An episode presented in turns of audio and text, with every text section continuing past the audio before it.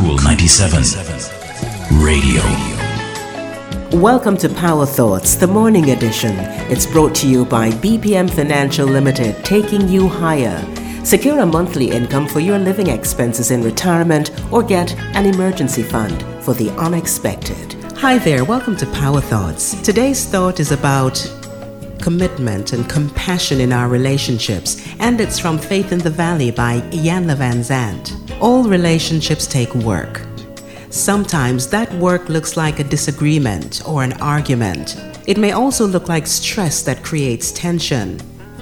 The work may look like separation, but don't worry, it's all a part of the work. The key to a successful relationship is to allow the work to take place, to allow the communication to continue, and to keep your heart open to love and be loved. A relationship is not just a place we go to find love, companionship, and intimacy. It's a place that we go so that we can heal and grow and to work on ourselves.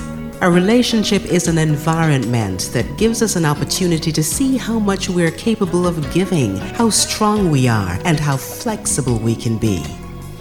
The key to successfully working through the issues of a relationship are to be willing to grow, to be ready to heal, and to keep your heart open to do the work that you will be required to do for your own growth and healing. That's your power thought for today from Faith in the Valley by Iyanla Vanzant. I'm Rosalind Brown. Talk to you next time.